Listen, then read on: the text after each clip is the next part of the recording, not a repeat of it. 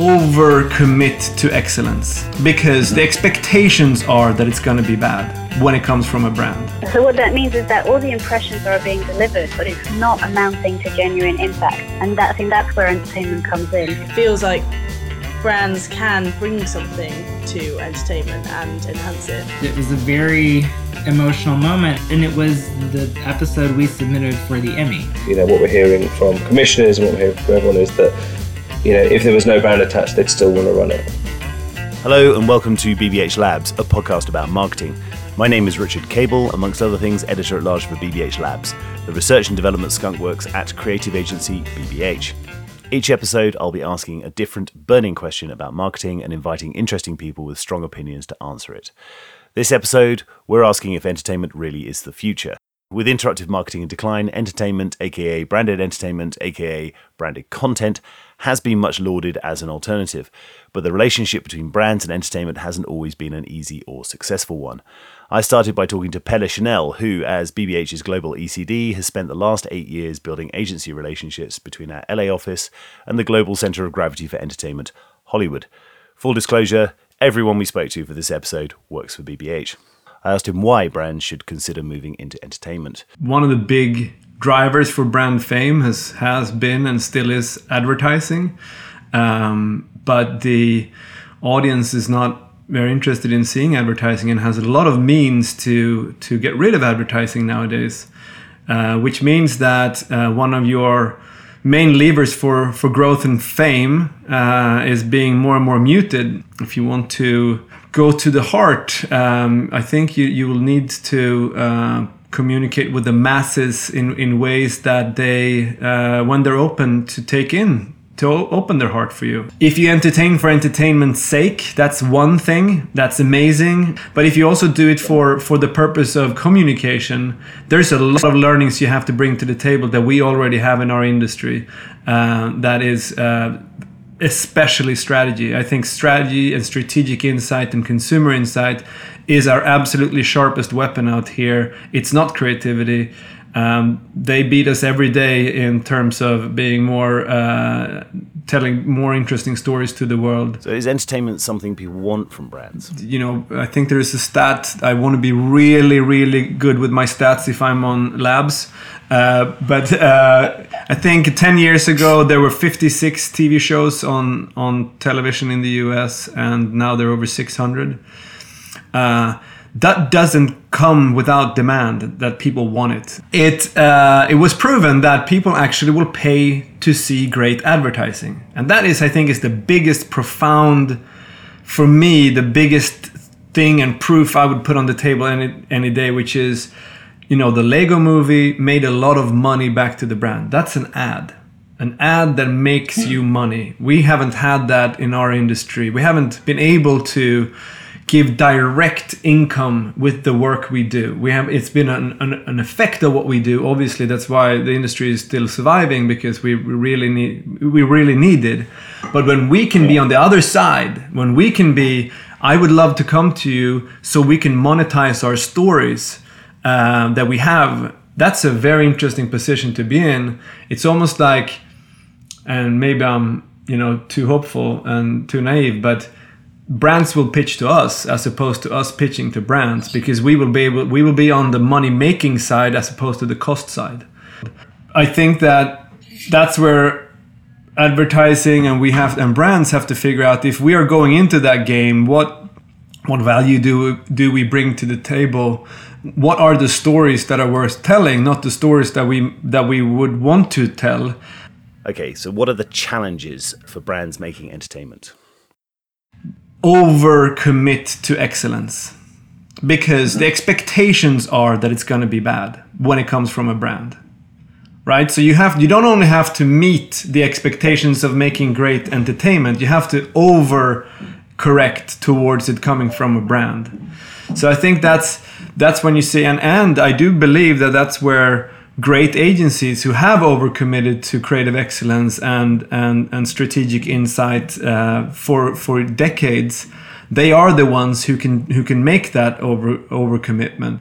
So creating winning entertainment propositions is is pretty tough. I mean, it requires patience. If you take Top Gear as a good example, the most popular factional entertainment show in the world. But the first two or three seasons, when it relaunched in 2002, weren't great. Do brands have that patience? It's a great point, and I think I think you have to look at if you go into making money on your on your brand stories. That is essentially another product launch, right?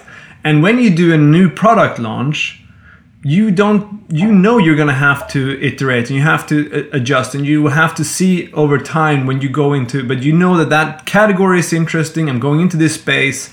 I need to do it consistent for my brand and i need to do it right but you don't expect it to work from day one. So if you launch a new product which is storytelling you have to look at it as a new product.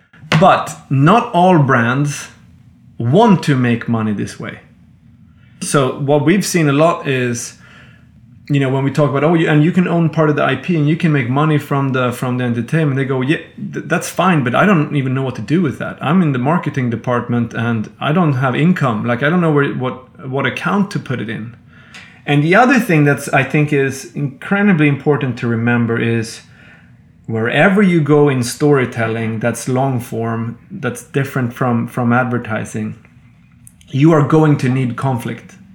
Conflict needs to be at the core of every story there is. Every great story, every great hero, every you know, every every book is has conflict as part of the story. If you have 30 seconds and a sales message, I would absolutely recommend avoiding conflict. A lot of brands are not ready to talk about conflict and to to invest big money into negative uh, things such as you know uh, that's just uh, that's just a, a, nature of what it is but but you're gonna need conflict no matter what. Yeah. you're gonna need patience and you're gonna need conflict and these are new things you know and, and also understand don't let's not expect that from from clients out there that they will they will be that will be easy. So we it's, it's part of our part of what we have to do is educate too and and we have to have patience. I think the perception is that entertainment isn't cheap to make so, do you think a lot of brands are put off by the size of the investment? I think this is important. You don't have to make a big investment up front to get into this space. There are a lot of ways of exploring early ways. We have lots of ways of of doing uh, writers' rooms and exploration of stories and things that are not they're not big investments. They're quite small. What's important for brands to know is that you might not even have to invest at all. It's going to be the network or the or the studio or others who will who will make the investment for you. Being in early doesn't mean that you will have to make a big uh, big commitment. I think there are lots of ways of exploring without big uh, kind of uh, fallback, and I think that's that's I don't think that's known because this this territory hasn't been explored from agencies or brands that much at all. So no one. I think you you should uh, should explore. You should be curious. Pelle Sjoenell there on the benefits of being an early adopter. Next up, I called AG, Agathe Guerrier, Head of Strategy at BBHLA, to ask her what objectives brands should be looking to meet through entertainment. Wasn't a great line, so apologies in advance for the sound quality. AG, is entertainment the right answer for everything? There is a, a certain spectrum of objectives that I think entertainment can hit, uh, but not all of them. Like say what entertainment is really great at is um, creating genuine saliency. Um, you know, real fame, real standout, real impact. Um, and I think that is uh, really valuable today because, you know, we we live now in this world of um, high performance digital media. Um, and so we've been sold the idea that, uh, you know, impressions are really cheap and they're really easy to buy and they're incredibly measurable. So we know exactly how many have been delivered, how many have converted, etc., cetera, et cetera. And so on paper that looks great. But I think if you've been, you know, doing this job for a while and you've been investing in this high performance digital media for a while, um, you have a niggling feeling that it's not really working.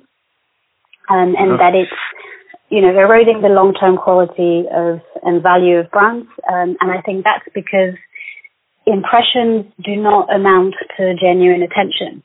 And so again, to um, I got a quote from um, the Harvard Business Review somewhere. They looked at um, brand recognition, average brand recognition uh, from advertising between 1994 and 2014.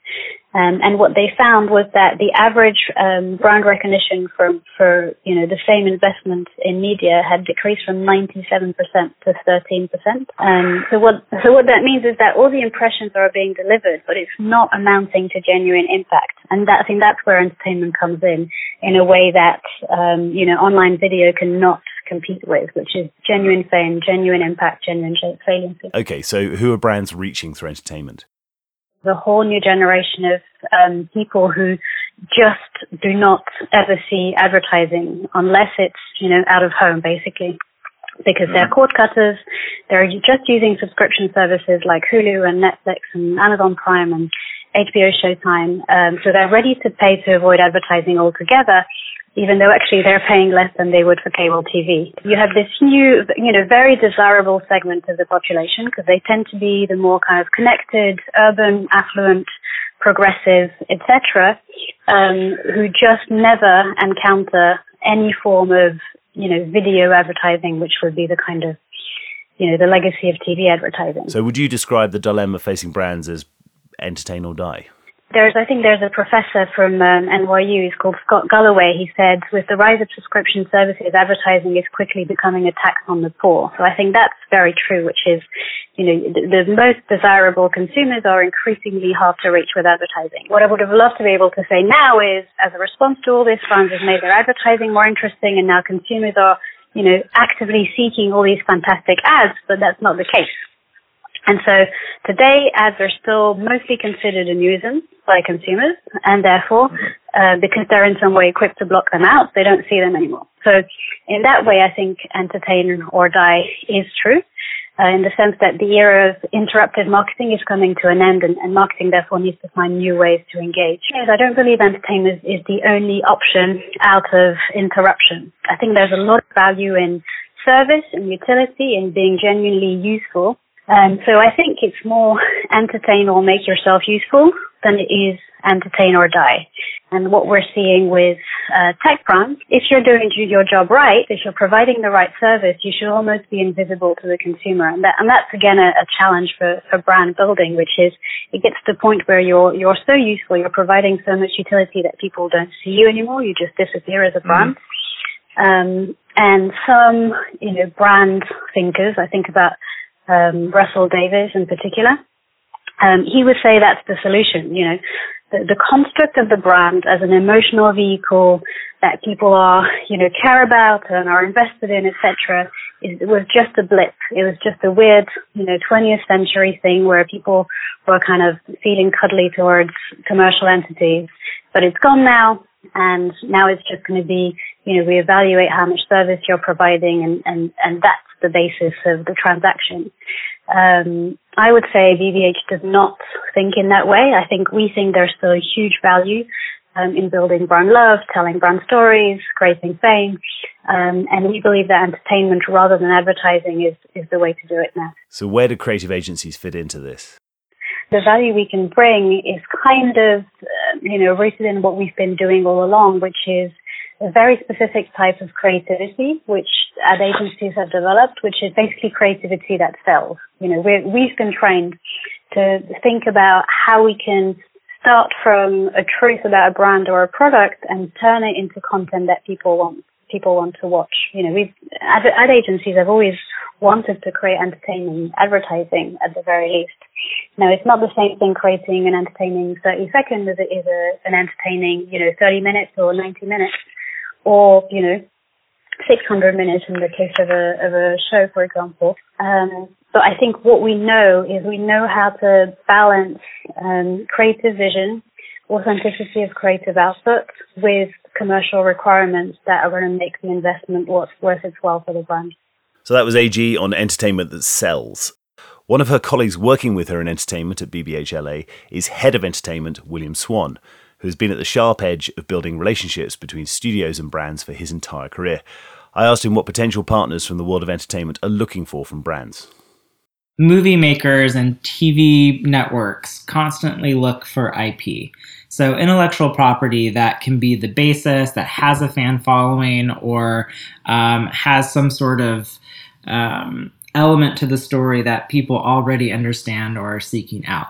So brands are actually IPs. Um, there are brands that have been around for hundreds of years. I mean, look at LVMH and all the champagne houses, Dom Perignon. I mean, like Dom Perignon was sent to Napoleon. Um, I think there is a natural, if we can tap into the right story for that particular brand and obviously be on brand for the network or the or the filmmaker um, or the studio um, or whatever uh, kind of zeitgeist moment is going on in culture, um, I think there's a, a great symbiotic relationship there. Do you think every brand can play in this space? Not every brand is set up to um, be able to play in the um, creation of story.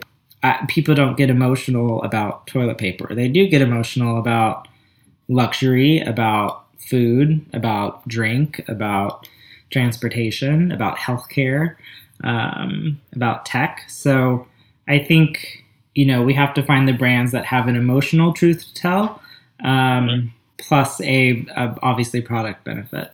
So everybody talks about the Lego Movie, but that was made in 2014. It's four years old this year. Um, so what other examples would you point to? Another great example was Transformers. Um, obviously, Transformers, you know, GM didn't think of of the IP, um, but they came along for the ride, and Paramount was very smart. Um, their licensing team was very smart in that um, here's a way that a big story from a big filmmaker could uh, help amplify a brand story. Here, there's a, a massive film that's I think now gone into five five sequels. Um, and you've launched a car that was in market at the launch of the film. But how cool would it have been if gm actually thought of that ip and gm went to paramount and said here's our story that we want to tell. Paramount probably would have ignited to that idea because you know gm's all over the world so, say you don't have a brand that lends itself to great storytelling. What do you do then? I mean, I'll sort of give you a, an example. When I was part of the producing team of Project Runway, when we first introduced HP, Hewlett Packard, into the world of fashion, the producers at first were like, how is, you know, HP going to be, how will they be relevant in the world of fashion? And it turns out they had a piece of tech that allowed um, designers to create their own textile and and if you don't know anything about fashion like creating your own textile is something only you know diane von furstenberg gets to do. Because of this tech uh, an incredible story came about. Um, one designer actually you know created a, a, a certain type of logo. Um, nina garcia asked that designer um, what he was clearly the winner. Like it was a really awesome, really awesome outfit, really intricate design. And she said, "What was your inspiration? What is this? Is that a cross? Is this a religious expression?" And and he was like, "No, actually." Um, and he took a beat, and it was a very emotional moment. And he said, "I'm." I'm actually HIV positive and I've never told anybody, including my family. And it was the episode we submitted for the Emmy. Um, so that was this. That's where I really sort of saw like, oh wow, brands can really be intrinsic, um, very important um, partners in in Hollywood, um, and that's kind of where I became very passionate about the partnership. So, what are the dangers of getting involved in entertainment? I mean, we can talk about the Pepsi, you know, Jenner commercial and trying to tap into like a zeitgeist moment and it obviously going extremely wrong, which was the worst case scenario that could have happened for a brand. And I think that's because they didn't have an agency involved in that campaign. An agency who is passionate about the brand or passionate about their client. I mean, we have to be, otherwise, we wouldn't work in this world. Um, we'll make sure to protect um, both the business side and the IP side of, of the brand. So, Will Swann there on how agencies can help brands navigate sharky waters. Last up, I return to BBH London to speak to Mel Arrow, who leads on entertainment strategy, and Anthony Austin, ECD and head of Black Sheep Studios. The idea of brands making TV or movies is quite a leap. Uh, even today, and a lot of brands won't be in that mindset yet. So, what would you say to them? What words of encouragement can you offer? Yeah, I mean, I agree that you know entertainment isn't the only answer. There are lots of different ways of, of doing this, but also entertainment is a broad church itself. You know, there isn't just one type of thing, and I think um, that's where it becomes really exciting, and and also where you start blurring the lines with what you know traditionally comms has been doing anyway. So obviously, you can make movies with a brand, you can make a TV series, but also it's about building smaller entertainment platforms on in social or you know building an audience in YouTube or um, finding other ways that traditionally have been marketing space and actually using them in, a, in an entertaining way. It's quite an obvious thing to say rather than interrupt, go to the place that you're not interrupting, that you're enhancing, or you know, you're being part of the enjoyment of something. Go where your audience is. That's the rule of branding. I think there's also something, you know, we've seen lots of brands do it really well. So it's not, it doesn't feel out of reach for brands to do it well. Red Bull's doing it really well. Amazon was a delivery service. Now they're making incredibly amazing original content.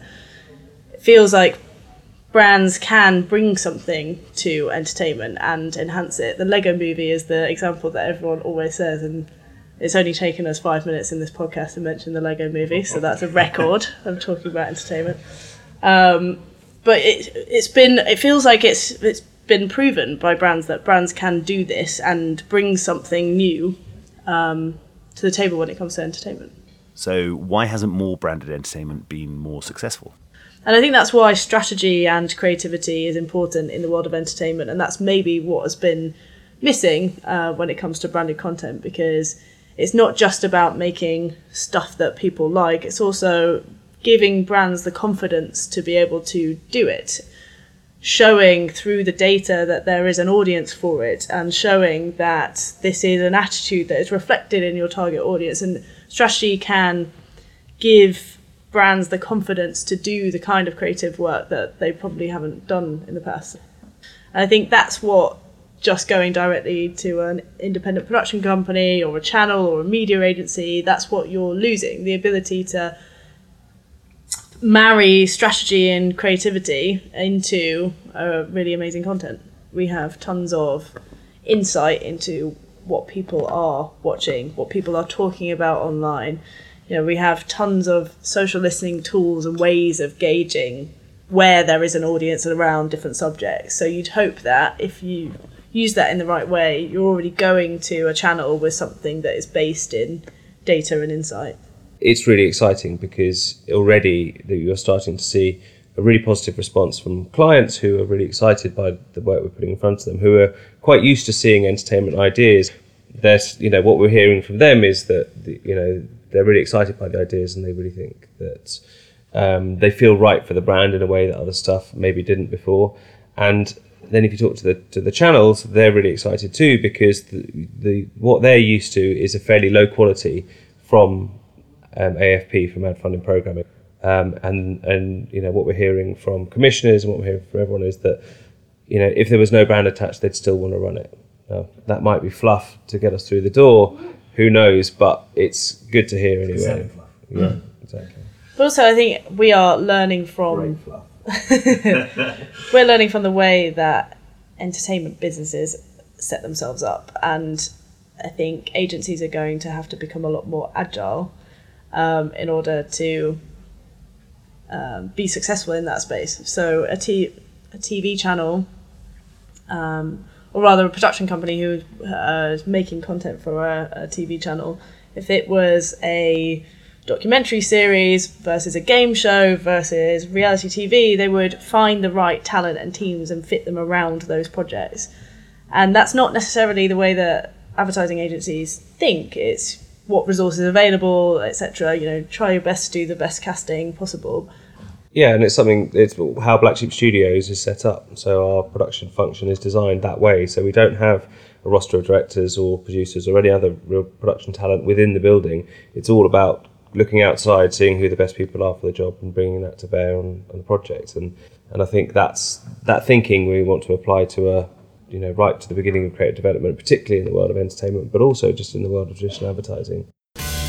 So that's it for this podcast. Thanks to our contributors Pelle, AG, Will, Mel, and Ant. And join us next time when we speak to Chief Strategy Officer Alison Hode. In the meantime, if you want more from BBH Labs or would like to talk to us about entertainment, you can find us at bbh-labs.com or on Twitter at bbhlabs.